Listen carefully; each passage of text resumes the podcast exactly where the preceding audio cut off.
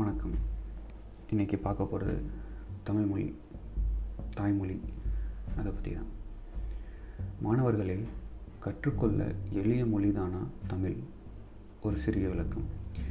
இன்று பள்ளி மாணவரிடையே பரவலாக நிலவி வரும் ஒரு கருத்து தமிழ் பாடங்கள் கடினம் என்பதாகும். உண்மையிலே கடினமாக பல அயல்மொழிகளை இம்மாணவர்கள் கடினமாக கருதாது ஆச்சரியமான உண்மை. எடுத்துக்காட்டாக, ஆங்கிலம் போல் குழப்பமான ஒரு மொழி வேறென்றும் வேறொன்றும் இல்லை என்று ஆங்கில அறிஞர்களே பலர் ஒத்துக்கொண்டு கேலி செய்துள்ளார்கள். ஆனால் அதை மாணவர்கள் மனதில் உணர்ந்தாலும் வெளியில் காட்டாமல் ஆர்வம் காட்டி அம்மொழியை கற்றுக்கொண்டு பெருமை கொள்கிறார்கள். அப்படியானால் இந்த தமிழுக்கு எதிரான கருத்து மட்டும் தமிழ் குழந்தைகளிடையே ஏன் நிலவ வேண்டும்? ஏன் கடின மொழிகள் மீது மோகம் கொள்ளும் நிலைமை வர வேண்டும்? இந்த கேள்விகள் இல்லாமல் தடுக்க முடியவில்லை. இந்த கேள்விகளால் பிறந்த எண்ணங்களை பகிர்ந்து கொள்ளதான் இந்த கட்டுரை. உலகின் முதல் மொழி தமிழ். மனிதன் தோன்றிய காலங்களிலும் பரிணாம வளர்ச்சியின் பல கட்டங்களிலும் ஒருவருக்கொருவர் பேசிக்கொள்ள என்ன செய்திருப்பான்? விலங்குகளைப் போல சிறு ஒலி எழுப்பியிருப்பான். பின்னர் படிப்படியான ஒலி வடிவங்கள் சொல் வடிவங்களாக உருப்பெற்றிருக்க வேண்டும். அதாவது, இயற்கையிலே குழந்தையின் வாயினால் எளிதாக எழுப்பக்கூடிய ஒலிகளை கொண்டே முதலில் தோன்றிய மொழி உருவாகி இருக்க வேண்டும். இதனுடைய தொடர் வளர்ச்சியாக பேச்சு மொழிகள் தோன்றியிருக்க வேண்டும் என்பதை பகுத்தறிவு மூலம் உணர்ந்து கொள்ளலாம். ஆதலால் முதல் மொழியின் சொற்கள் அதிகமாக ஒரு ஒலி கொண்டதாகத்தான் இருந்திருக்க வேண்டும். பின்னர் ஒலிகள் எண்ணிக்கை படிப்படியாக அதிகரித்திருக்க வேண்டும். முதலில் தோன்றிய மொழியில் உடன் பிறந்த மூத்த உறவினர்களுக்கு எளிமையான இயற்கையான ஒலிகளில் சொற்கள் இருந்திருக்க வேண்டும். இம்மாதிரியான சிறப்பு குணங்கள் உலகின் மூத்த மொழிகளில் இருப்பது அம்மொழிகளை மேற்படையில் பார்த்தாலே புரிந்து கொள்ளலாம். நம் தாய்மொழியில் அது மிகவும் அதிகமாகவே தென்படுகிறது. குழந்தை பிறந்தவுடன் முதலில் காண்பது தாயை. அதன் அழகிய உதடுகளை மடித்து அம்மா என்று மழலை பேசும். அதை திருத்தி அம்மா என்கிறாள் தாய். பக்கத்தில் நிற்பவர் தந்தை. குழந்தை உதடுகளை வெளியே இழுத்து பா என்பதை அப்பா என்று திருத்துவாள் அம்மா. அப்புறம் கா கா அக்கா ஆகிறது, நா அண்ணா ஆகிறது. ஆக எல்லா சொற்களும் ஆ என்ற எளிய வாய் திறந்தால் தானே வரும் மொழியால் உருவாகிறது. பின்னர் குழந்தை வளர்ந்த பின் தானே தம்பி, தங்கை என்று தாவில் தொடங்கும் சொற்களை பேச வேண்டிய தேவை வருகிறது. அடுத்ததாக, மொழி எளிமையின் தன்மையை உணர வேண்டுமாயின் அன்றாடம் பயன்படும் சொற்களை அலசி பார்த்தால் முடியும். தமிழில் வர சொல்லி அழைக்க ஒரே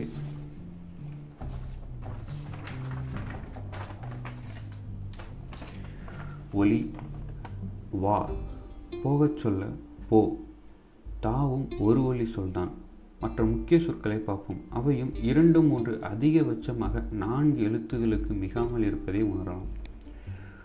உதாரணத்திற்கு, உன், குடி, படு, ஓடு, பாடு, இரு, குழி, தெளி, தடு, கொடு, கண், காது, முடி, முகம், தலை, இடை, கால், தொடை, தாடி, கை, மூட்டு, கழுத்து, பல், ஆண், பெண், கோழி, நாய், நீளம், நீர், தன், வெண், வழி, வான், நிலா, உணவு, கழிவு, பால், ஒலி, ஒளி.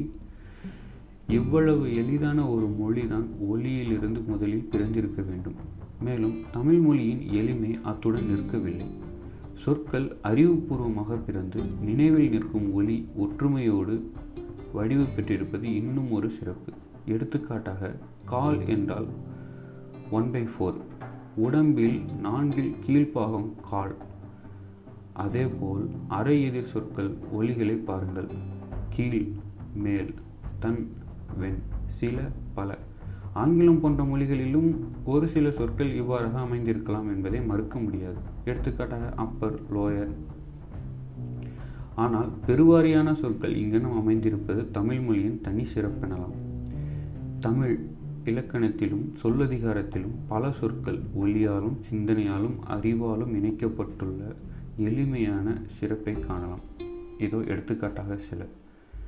கண், கான், காட்சி. காண்பது கண், காண்பது காட்சி. இதெல்லாமே ஒரே இதில் இருக்குது பாருங்களேன். கண் சம்மந்தப்பட்ட எல்லா எல்லாமே கண் சம்மந்தப்பட்டதான். கண் வந்து பார்க்கறது, அது வந்து காண்கிறது அப்படின்னு. அதில் பா விஷயங்கிறது காட்சி. அதுக்கடுத்து காய், கனி, பழம்.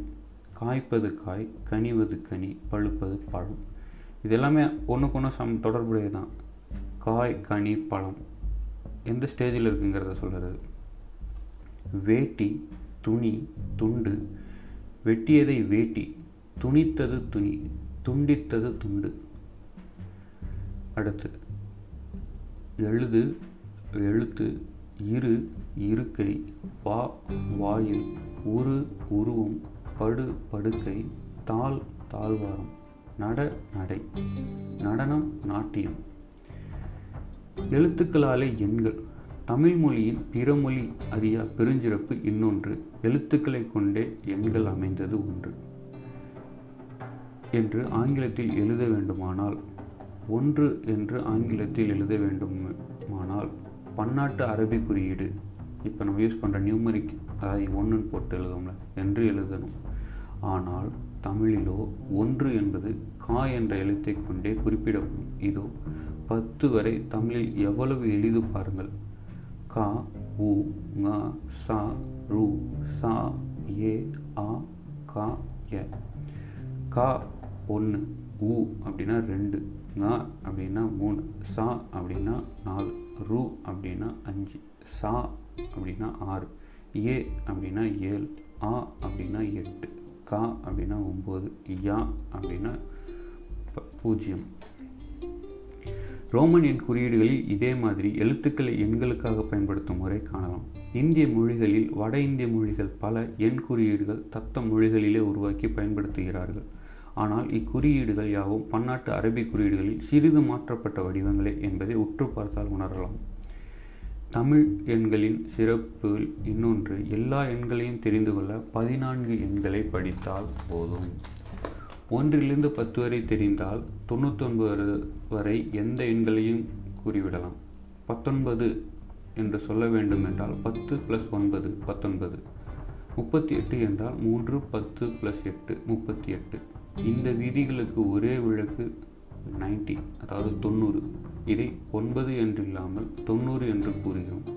காரணம் ஒன்பது பத்து ஒன்பது ஒன்றாகி ஒன்பது என்ற ஒளி குழப்பம் ஏற்படலாம் என்பதாக இருக்கலாம். தொண்ணூத்தொம்பதுக்கு மேல் நூறு என்று ஒன்றை படித்தால் தொள்ளாயிரத்தி தொண்ணூத்தொம்பது வரை சொல்லிவிடலாம். முந்நூற்றி நாற்பத்தி ஏழு என்றால் மூன்று நூறு, நான்கு பத்து, ஏழு, இதெல்லாம் சேர்த்து சொன்னால் முந்நூற்றி நாற்பத்தி ஏழு. ஆக தமிழெண்கள் முழுவதும் அறிந்து கொள்ள பதினான்கு எண்கள் தெரிந்தால் போதும். அவை எவை? ஒன்றிலிருந்து ஒன்பது வரை மொத்தம். அடுத்து பத்து, தொண்ணூறு, நூறு, தொள்ளாயிரம், ஆயிரம். ஆக மொத்தம் பதினாலு. எண் அமைப்பு இவ்வளவு எளிமையாக வேறு எந்த மொழியிலும் இருப்பதாக தெரியவில்லை. ஆங்கிலத்தில் பதினோரிலிருந்து இருபது வரை தனித்தனியாக பத்து சொற்கள், பின்னர் முப்பது, நாற்பது என்று ஒவ்வொரு பத்திற்கும் தேர்ட்டி, ஃபார்ட்டி என்று சொற்கள். இந்தியிலும் அதை சார்ந்த வடமொழிகளிலும் ஒன்றிலிருந்து தொண்ணூற்றி ஒன்பது வரை படிக்க வேண்டும் என்றால் தொண்ணூற்றொன்பது தனித்தனியான சொற்கள் கற்க வேண்டும். எடுத்துக்காட்டாக இருபத்தஞ்சு என்றால் தமிழில் இருபத்தி ஐந்து, ஆனால் இந்தியில் தோ, தஸ், பாஞ்ச் அல்லது பச்சிஸ் என்பார்கள். ஐம்பது என்றால் தமிழில் ஐம்பது, அதாவது ஐம்பது, ஆனால் இந்தியில் பாஞ்ச், தஸ் அல்ல பச்சாஸ் என்பார்கள். இன்னும் பார்த்தால் புரியும், தமிழின் எண்களை குறிக்கும் சொற்கள் யாவும் ஒரே ஒலியின் முடிவதை ஒன்றிலிருந்து தொள்ளாய் ஒன்றிலிருந்து தொள்ளாயிரத்தி தொண்ணூற்றி ஒன்பது வரை எல்லா எண்களும் ஊ என்ற ஒலியில்தான் முடிகிறது. ஒன்று, இரண்டு, மூன்று, நான்கு, அஞ்சு, ஆறு, ஏழு, எட்டு, ஒன்பது, பத்து, பதினொன்று எல்லாமே ஊ என்ற ஒலியில்தான் முடிகிறது. தமிழ் எழுத்துக்கள் இயல்பான எளிமை. நம்மில் பல பேர் ஆங்கிலம் இருபத்தி ஆறு எழுத்துக்கள் கொண்டது, அதனால் தமிழை விட எளிய எழுத்து முறை கொண்டது என்ற தவறான கருத்து கொண்டிருக்கலாம். இந்த கருத்து சரியானது தானா? தமிழில் ஆ என்றால் அதன் ஒலி ஆ என்று தான் உச்சரிக்க முடியும். எந்த நிலையிலும் ஆ என்று எழுதியதை ஓ என்ற வேறு ஒலி கொடுத்து வாசிக்க முடியாது. இதனால் தமிழில் எழுத்துக்கள் தெரிந்தால் பேசுவதற்கு சொற்களை வாசித்து கற்றுக்கொள்ளலாம். ஆனால் ஆங்கிலத்தில் எழுத்துக்கள் படித்து சொற்களை உச்சரிக்கவும் கற்றுக்கொள்ள வேண்டும். பல சொற்களில் ஒரே எழுத்து வெவ்வேறு ஒலிகளை தரலாம் அல்லது ஒலி தராமல் மௌனமாகவும் இருக்கலாம். ஆ என்ற எழுத்து ஏஎன்டி என்ற சொல்லில் ஆ ஒலியையும் ஆண்ட், டிஏஎம்இ என்ற சொல்லில் ஏ என்ற எழுத்து ஏ ஒலியை பெறுகிறது. டேம் அண்ட் ரெண்டுமே ஏங்கிற எழுத்து தான் வருது, ஆனால் அதோட ஒலி வேறு மாதிரி இருக்குது. கியூ என்ற சொல்லில் யூஇயூஇ, கியூ அப்படிங்கிற ஸ்பெல்லிங் பார்த்தோம்னா கியூயூஇயூஇ, ஆனால் இதில் முதல் எழுத்தோட சவுண்டு கியூ, அதோட ஒலி மட்டும்தான் நம்ம சொல்லுவோம். மீதி எல்லாமே அதில் வந்து அமைதி தான். மௌன எழுத்துக்கள். ஆதலால் ஆங்கிலத்தில் இருபத்தி ஆறு எழுத்துக்கள் தாம் இருந்தாலும் ஒவ்வொரு எழுத்தும் வெவ்வேறு சொற்களில் வெவ்வேறு ஒலிகளை கொடுத்து புதிதாக மொழி கற்றுக்கொள்வதை மிக கடினமாகிறது. தமிழில் உயிரெழுத்துக்கள் பன்னிரெண்டு, மெய்யெழுத்துக்கள் பதினெட்டு. இந்த நாற்பது எழுத்துக்கள் கற்றுக்கொண்டால் உயிர்மெய் எழுத்துக்கள் தானாகவே வந்துவிடும். ஏனென்றால் உயிரெழுத்தும் மெய்யெழுத்தும் சேர்ந்து உருவாகும். உயிர்மெய் எழுத்து தானாகவே அந்த ஒலியை தரும். எடுத்துக்காட்டாக இக்கு கூட்டல் ஆ கா, இத்து கூட்டலா தா. இடதுபுற இரண்டு எழுத்துக்களின் ஒலியை சேர்த்து சொன்னாலே போதும், வலதுபுற ஒலி தானாகவே வரும். இக்கு கூட்டல் ஆ சேர்த்து சொன்னோம்னா கா. எவ்வளவு எளிமையான இயற்கையான அகரவரிசை! மெய் எழுத்துக்களில் மேலிருக்கும் புள்ளியை எடுத்துவிட்டால் உயிர்மை எழுத்துக்களாக தானாக மாறிவிடுகிறது. தமிழ் மொழியில் ஒலியியல் பொனிடிக்ஸ் இயற்கையின் ஒலிகளை அடிப்படையாக கொண்டது. இதை சரியாக புரிந்து கொண்டால் ஒரே எழுத்தே வன்மையான அல்லது மென்மையான ஒலி இடத்திற்கு தகுந்தாறுபோல் மாற்றித் தருவதை உணரலாம். தா என்ற உயிர்மை எழுத்து, அதாவது இத்து கூட்டலாவிலிருந்து பிறந்த வன்மையான ஒலி கொண்டது. தம்பி, தகப்பன், தந்தை, தண்டு என்ற சொற்கள் யாவற்றிலும் தா என்ற வன்மையான ஒலியை இயல்பாகவே பெறுகிறது. இந்த தா என்ற வன்மையாக தோணியில் உச்சரிக்கப்படும் அதே தா என்ற எழுத்து காதல் என்ற சொல்லில் தா டிஹெச்ஏ என்ற மென்மையான ஒலி இயல்பாகவே மாறுகிறது. இந்த தா வன்மையான ஒலியோடு துணிக்க வேண்டும் என்றால் கூட இத் சேர்க்க வேண்டும். அதாவது காத்தல், இதில் இத்து சேர்த்து சொன்னோம்னா அது வந்து வன்மையாக துணிக்கும். இவ்வொலிகளின் தோணிகள் ஒலிகளின் துணிகள் இயல்பாகவே கற்றுத்தராமலே வாயிலிருந்து வரக்கூடிய பச்சை என்ற சொல்லில் சை என்று துணிக்கும். அதே சா, சனி, சம்பவம், சாம்பார் போன்ற சொற்களில் ஆரம்ப நிலையில் இருப்பதால் சா என்ற துணியில் இயல்பாகவே ஒழிக்கும். பச்சை சை என்றும் சனி, சாம்பார் ஆகியவற்றில் சா என்ற துணியில் இயல்பாகவே ஒழிக்கும். ஆக தமிழ் மொழி கற்க தேவையில்லாமல் உணர்ந்தால்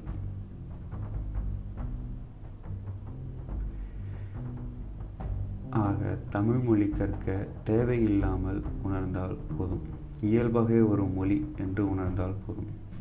தமிழ் இலக்கணம் கற்க தேவையில்லை, இயல்பாகவே வரக்கூடிய மொழி.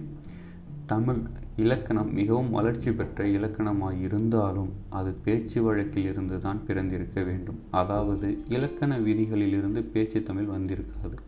இவ்வுண்மையை தமிழாசிரியர்களே பலர் உணராததால் சந்திப்பிழைகள் பல தோன்றுகின்றன. சென்னை பல்கலைக்கழகம் என்ற பெரும் வண்ண விளக்கு பெண்ணா மெரினா கடற்கரையில் மின்னுகிறது.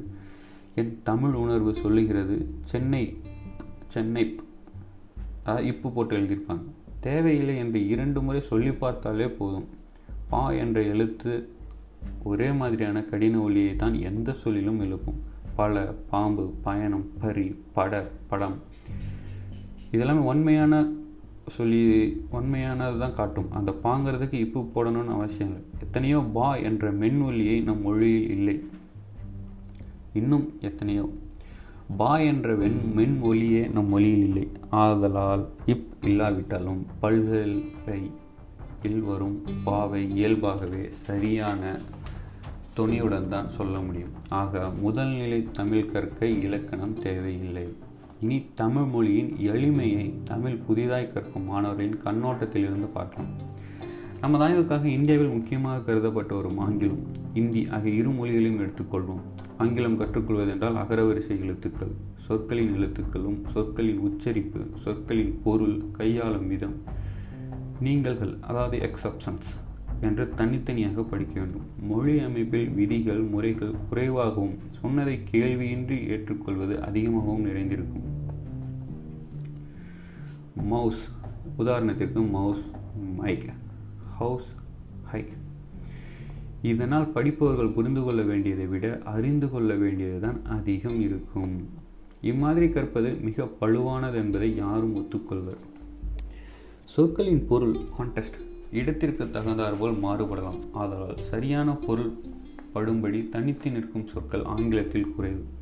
எடுத்துக்காட்டாக தமிழில் இலை என்றால் தாவரங்களின் பாகமான இலை ஒன்றை தான் குறிக்கும். ஆங்கிலத்திலோ லீஃப் எல்இஏஎஃப் லீஃப் என்றால் இலையாகவும் பொருள்படலாம். காசோலை புத்தகத்தில் ஒரு தாளாகவோ பொருள்படலாம். செக் லீஃப் சிறிய இலையை தளிர் என்போம். தமிழில் தளிர் விடுது அப்படிம்பாங்கள்ல, அதான். ஆங்கிலத்திலோ அதற்கு இணையான சொல் கிடையாது. ஆதலால் டெண்டர் லீஃப் என்று வர்ணித்து எழுத வேண்டும்.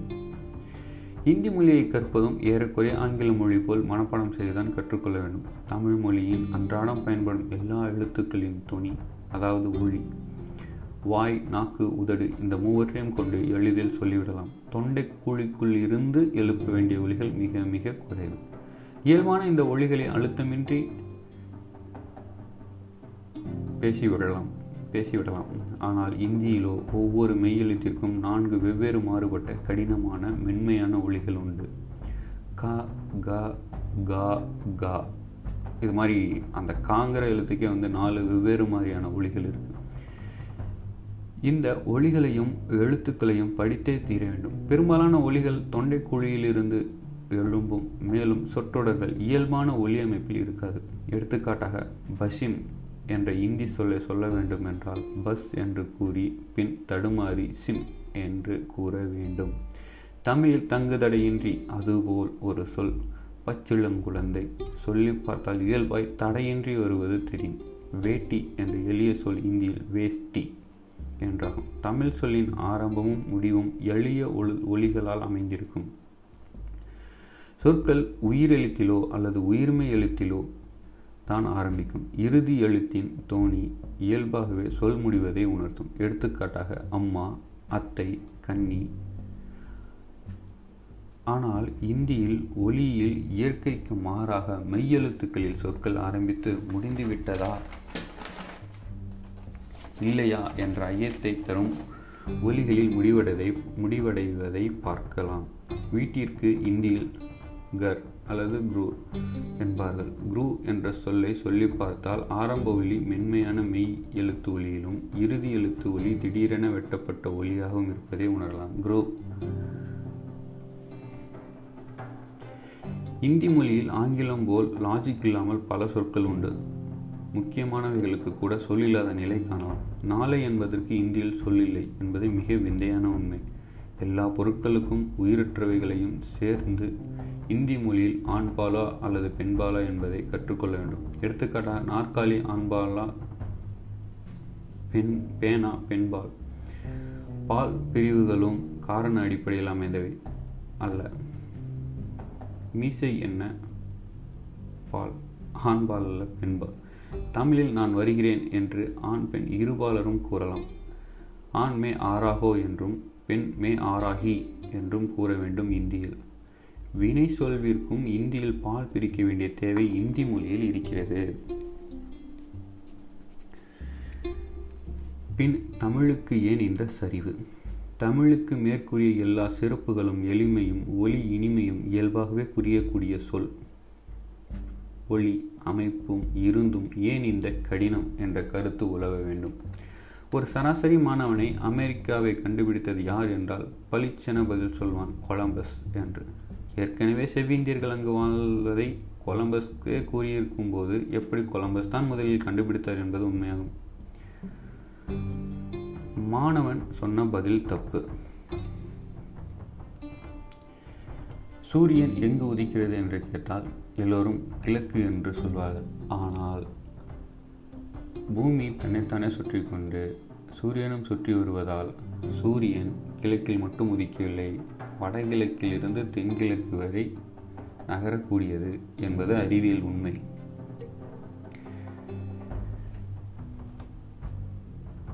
அப்படின்னா சொல்லி கல்வி அமைப்பில் தப்பு. அவனுக்கு அந்த பதிலை கற்றுத்தந்த கல்வி அமைப்பின் தப்பு அது. கல்வி அமைப்பு மாணவர்களை சொன்னதை ஏற்றுக்கொள்ளும் ரெஜிமெண்டேஷன் இராணுவ சிப்பாய்களாக மாற்றுகிறது. சிந்திக்க கற்றுத்தருவதில் அதன் விளைவாக மனப்பாடம் செய்யும் மாணவர்கள் பாராட்டுக்குரியவராகிறார்கள், சிந்திக்கும் மாணவர்கள் இல்லாமலே போய்விடுகிறார்கள். இவ்வாறாக சொன்னதை கேள்வியின்றி ஏற்றுக்கொள்ளும் மாணவரிடையே தமிழாசிரியர்கள் தமிழின் மேற்கூறிய சிறப்புகளை சொல்கிறார்களா என்றால் வருத்தத்துடன் இல்லை என்று தான் சொல்ல வேண்டியிருக்கிறது. தற்காலத்து சிறுவனிடம் பல்லுக்கு உறுதி தருவது ஆலா வேளா அல்லது தொலைக்காட்சியில் விளம்பரமாகும் அந்த பற்பசையா என்றால் என்ன பதில் சொல்வான் என்று நான் சொல்ல வேண்டியதில்லை. இல்லாத சிறப்புகளையும் விளம்பரம் செய்து பற்பசை வெல்லுகிறது. இருக்கும் சிறப்புகளை சொல்லாததால் ஆளும் வேலும் தோல்வியடைகின்றன. தமிழும் இம்மாதிரி ஆள்தான் என்பதை தமிழ் சமுதாயம் உணர்ந்து செயலாற்ற வேண்டும். தமிழ் நிச்சயம் வெல்லும். மேற்கூறிய தடைகள் இருந்தாலும் தமிழ் வெல்லும், வாழும் என்றென்றும். இன்று உலகில் எத்தனை கோடி மக்கள் இவ்வளவு ஒரு தொன்மையான மொழியை பேசுகிறார்கள் என்றால் அந்த சிறப்பு தமிழ் ஒன்றையே சேரும். தமிழக அரசு தமிழரின் அரசாக இருந்தால், தமிழ் பற்றுள்ள இதழ்கள் அதிகமானால், தமிழில் படித்தவர்களுக்கு நிச்சயம் வேலை என்ற நிலையை தமிழ்நாட்டில் உருவாக்கினால், கணிப்பொறி தமிழை பரவலாக்கினால் நிச்சயம் தமிழ் வெல்லும், வாழ்ந்து கொண்டே இருக்கும். இந்த கட்டுரையின் நோக்கம் தமிழின் எளிமையும் இனிமையும் உணர்த்துவதுதான். அந்த இலக்கிற்கு தேவையான அளவு ஒரு பாமரனின் பகுத்தறிவு கண்ணோடு கட்டுரை வரையப்பட்டுள்ளது. ஆய்வுக் கட்டுரைகள், ஆராய்ச்சி கருத்துகள், அறிஞர் கருத்துகள் எல்லாம் ஒதுக்கப்பட்டு எளிய ஒத்துக்கொள்ளக்கூடிய ஆதாரம் தேவைப்படாத கருத்துக்களை கொண்டு எழுதியிருக்கிறேன். அதே கோணத்தில் பார்க்க வாசகர்களை வேண்டுகிறேன். ஒவ்வொரு மொழிக்கும் ஒவ்வொரு சிறப்பு இருக்கலாம் என்பதை ஒத்துக்கொள்ள வேண்டும். அம்மொழியை பேசுபவர்கள் எந்த அளவு அதை உணர்ந்திருக்கிறார்களோ அந்த அளவு மொழிப்பற்று காணலாம். நமது மாணவர்களை தமிழின் பெருமையை உணர வைக்க வேண்டியது நம் ஒவ்வொருவரின் கடமை. தமிழ் பற்றுள்ள செய்தித்தாள்கள் இவ்வுரையை தமிழர் நலன் கருதி பிரசுரிக்கலாம். தமிழ் அன்பர்கள் இந்த விளக்கத்தை குறைந்தது ஒரு நகலாவது எடுத்து ஒரு மாணவருக்கு இலவசமாக அளிக்கும்படி வேண்டுகிறேன். தலைமை ஆசிரியர்கள், தமிழ் ஆசிரியர்கள் இதை தகவல் பலகையில் போடும்படி வேண்டுகிறேன். இது நம் தாய்க்கு செய்யும் நன்றியாகும். நன்றி. இந்த தொகுப்பு இப்படி ஒரு அருமையான பதிவை நமக்கு வழங்கியவர் ஆழிமலர் சுந்தர். மேலும் பிரதிகளுக்கு தமிழில் பேசுவோம் இயக்கம் கூகுளில் சர்ச் பண்ணி பாருங்கள். நன்றி.